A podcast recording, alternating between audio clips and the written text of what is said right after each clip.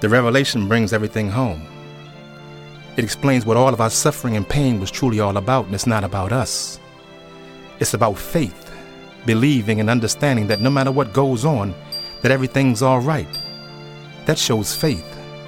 And so the revelation shows us how God sees our faith.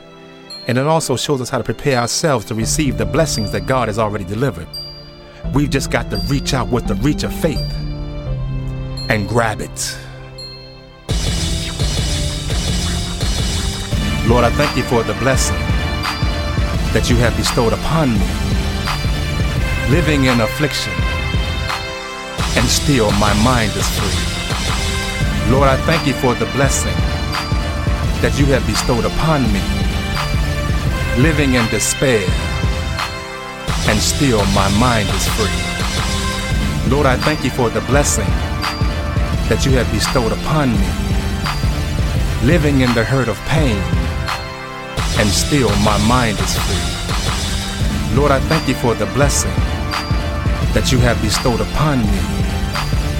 Living in the midst of poverty, and still my mind is free. Lord, I thank you for the blessing that you have bestowed upon me. Living in an unrighteous world, and still my mind is free. Lord, I thank you for the revelation that has now been revealed to me.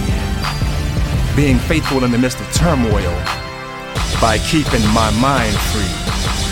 Understanding now, Lord, what it's all about.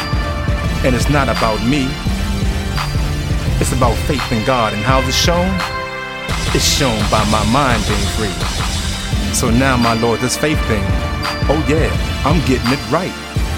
Mm. In the midst of trials, tribulations, and darkness, because of faith, I always see the light. It's awesome, Lord, I understand.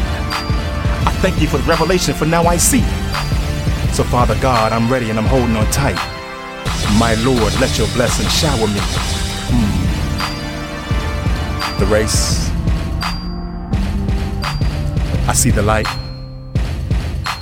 The revelation. The poetic trinity. God bless you all.